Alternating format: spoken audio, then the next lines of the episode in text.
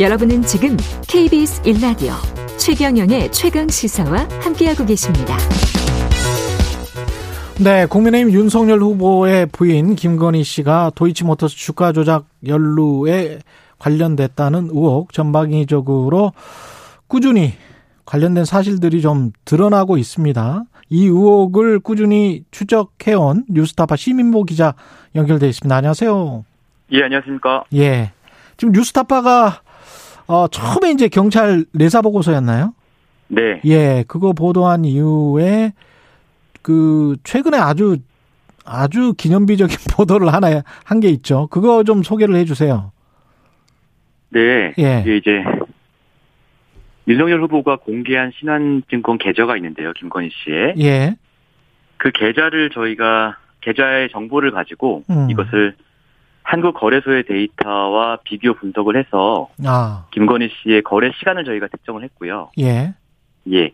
그것을 바탕으로 이제 공소장 범죄 일람표에 나와 있는 여러 이제 익명화된 범죄 행위 가운데 음, 어, 어떤 것이 김건희 씨의 것인지를 저희가 특정을 해서 어, 그 보도를 한 바가 있습니다. 예. 그러니까 검찰 그러니까 검사의 공소장에 나와 있는 범죄 일- 일람표가 한 네. 하나 둘 세 개가 있는데 그렇습니다. 거기에 나와 있는 주식거래 내역의 일시들 특정 계좌 이름은 없어요. 근데 그것과 한국거래소의 김건희 씨의 계좌의 거래 일시를 네. 서로 비교를 해가지고 맞는 것들을 쭉 찾아보니 주가 네. 조작에 연루된 흔적이 있더라 이런 말씀이시네요. 그렇습니다. 예. 예, 맞습니다. 좀 더 예. 구체적으로 범죄 일람표 관련해서 좀 설명을 해주시겠어요?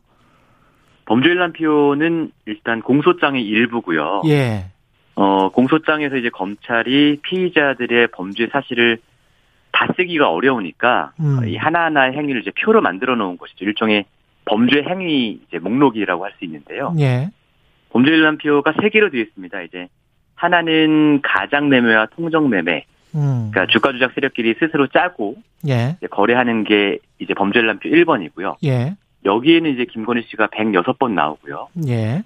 김건희 씨의 그다음에 계좌가 범죄 일람표 2번은 예예. 예, 예, 고가 매수, 물량 소진, 허수 매수, 시종가 관여 주문. 그러니까 주가 조작 세력들이 시장에서 일반 투자자를 상대로 어, 일반 투자자를 속이기 위해서 했던 여러 가지 주문들. 예, 이게 이제 범죄 일람표 2번인데 어 이게 1 1282회의 범죄가 나오는데요. 그중에 이제 178번 김건 씨가 가담을 계좌가 김건 씨의 네. 계좌가 이용이 된 것으로 나오고요. 그렇죠. 마지막으로 범죄 일람표 3번은 이 도이치모터스 주가 조작 사- 작전이 한 2, 3년 동안 진행된 사건이잖아요. 예, 여기에 이제 동원됐던 계좌 음. 157개 그리고 그 계좌 주 91명 이것들을 일목요연하게 표로 정리해 놓은 것입니다. 네. 음. 그러면 김건희 씨의 계좌가 주, 이른바 이제 주가 조작 선수들에게 네. 이용이 됐다 그 말씀이잖아요. 그죠? 그렇습니다. 범죄 일람표 1과 2에 보면 주가 네. 조작 선수들에게 이용됐는데 그게 범죄 일람표 1에서는 106회 나오고 그다음에는 네, 178회 이용이 됐더라. 그렇습니다. 근데 이제 이게 기존의 윤석열 후보 측에서 주장하는 내용과는 어떤 게 배치가 되나요? 네. 그러니까 윤석열 후보 측에서는 예. 지금까지 어, 주가 조작 선수 이모 씨에게 계좌를 빌려준 건 맞다. 음, 그런데 주가 조작 사실을 전혀 모르고 우연히 이 사람이 주식을 잘한다고 해서 계좌를 맡겼고 어, 예, 넉 달 정도 맡긴 뒤에 도이치모터스 주식으로는 손해만 보고 이 사람과의 관계를 끊었다라고 주장해 왔거든요. 예, 그런데 이번에 이제 새로 드러난 것을 보면 어, 만약에 이제 윤석열 후보가 말한 정황이 우연이었다면 예.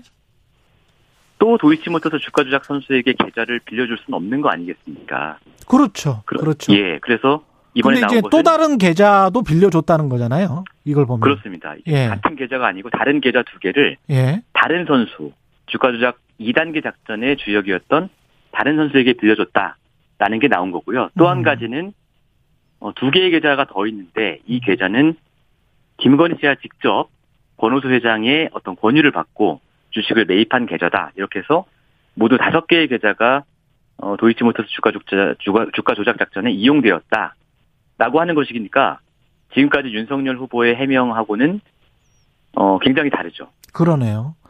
근데 게다가 김건희 씨도 스스로 도이치모터스의 권 회장과 한 20년 직이라는 이야기를 했고요. 20년 정도. 네, 맞습니다. 예. 그리고 이제 명함을 보면 서울대 대학원 다닐 때 명함을 보면 도이치모터스 이사로 돼 있는 명함이 지금 나왔단 말이죠 언론에.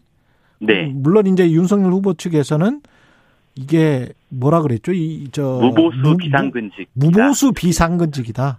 예, 예, 예. 그런데 이제 이게- 네. 보- 본인도 20년 정도 알고 있었고 그 다음에 명함에 그렇게 있다는 거는 그리고 그 그 회사가 지금 주가 조작과 연루가 돼 있고 그 기- 김건희 씨의 계좌가 또 여기에 들어가 있다는 거는 뭐로 봐야 그렇죠. 되나요? 예. 그러니까 이게 무보수 비상근직이라고 해도 예. 사실은 자본시장법에서 금지하고 있는 여러 가지 행위들을 음. 해서는 안 되는 사람 중에 이제 임원이 있는데요. 그렇죠. 이게 자본시장법 구조에 이 얘기가 나오는데 예. 어 여기서는 그냥 이사라고만 돼 있어요. 그 말은 무슨 말이냐면 예. 등기 이사냐 미등기 이사냐 어. 상근 이사냐 비상근 이사냐는 가리지 않는다는 겁니다. 아. 그러니까 무보수 비상근 이사라고, 이사라고 해도 할지라도 이 사람이 정보를 그러니까 외부에 공표되지 않은 미공개 정보를 이용해서 주식을 음. 거래하는 것은 불법이다라고 이제 규정이 되어 있는 것이고요. 예. 이제 그 당시에 예, 지금 도이치모터스 주식을 김건희 씨가 직접 이제 두 개의 계좌로 한 4억 9천만 원어치를 사들였는데 음. 요 당시에 이제 시점을 보면 당시에 이제 그 막 도이치모터스에 관한 호재성 소문이 막 돌았어요. 예. 미국 3대 사모펀드인 블랙스톤이 도이치모터스를 인수한다. 어. 이런 소문이 막 나면서 예. 이게 1월 25일에 장중 7,900원이 됐는데요. 2011년. 예. 네, 1월 25일에 고점 대비 24% 폭락한 가격으로 마감이 됩니다. 어. 그런데 예.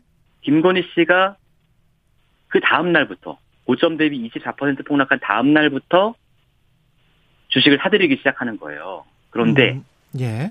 한 달 뒤에 도이치모터스가 단기 순이익이 음. 전년 대비 520% 상승했다라는 공시를 발표를 합니다.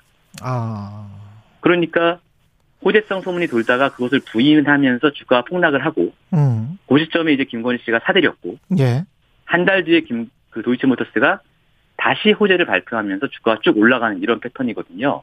음. 그렇기 때문에 이것은 어 이른바 내부자 거래. 내부자로서의 음. 미공개 정보 이용 거래로 볼 수 있는 여지가 상당히 있다. 지금 정황 상황 생각이 그러네요. 예, 예, 예. 최은순 씨, 김건희 씨의 네. 어머니죠. 이분도 똑같은 사람에게 김건희 씨와 똑같은 주가 조작 선수에게 계좌를 빌려준 겁니까?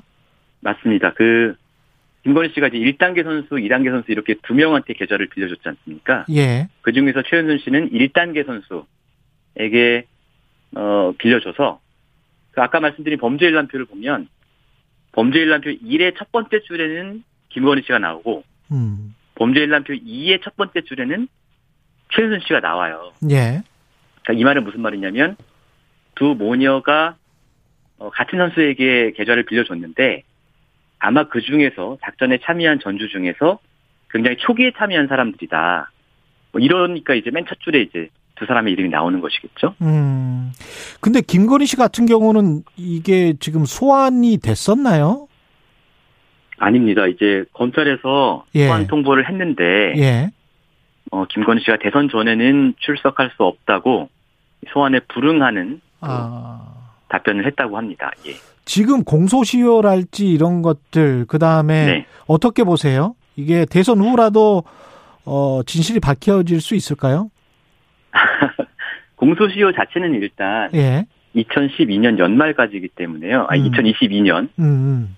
왜냐하면 그 범죄 행위가 일어난 게 2012년 연말이었으니까요. 예. 10년 가서. 예. 공소시효는 일단 충분히 남아있는데요. 검찰이 이제 검찰이 일반인이라면, 예. 어, 이미 이제 구인을 했겠죠. 그렇죠. 예, 예. 출석에 이제 불응하고 싶다고 해서 누구나 불응할 수 있는 건 아니니까요. 그러니까 예. 그런데 이제 대선 주자의 아내이기 때문인지 음.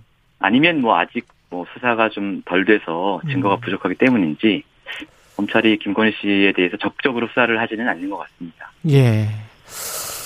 알겠습니다. 이 정도로 팩트 정리는 다 됐고 그 더 나와야 될 뭔가 뭐 사실이나 이런 게 있을까요? 아니면 윤석열 후보 측에서 더 네. 뭔가 공개를 해야 돼- 된다라고 보시는 게 있습니까? 짧게. 그러니까 윤석열 후보 측에서는 지금 예. 음, 범죄란 표 자체가 잘못됐다. 아, 그러니까 예. 검찰이 책임져라 이렇게 지금 나오고 있지 않습니까? 그런데 서울중앙지검이 지난주에 예.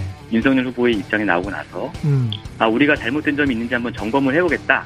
라고 그래서 한 다음에 7시간 만에 아, 아니. 범죄 일람표인 오류가 없다. 오류가 이렇게 없다. 하지 않았습니까? 알겠습니다. 그러니까, 여기까지입니다. 네네네. 예. 예, 뉴스타파 알겠습니다. 시민보 기자입니다. 고맙습니다. 네 감사합니다.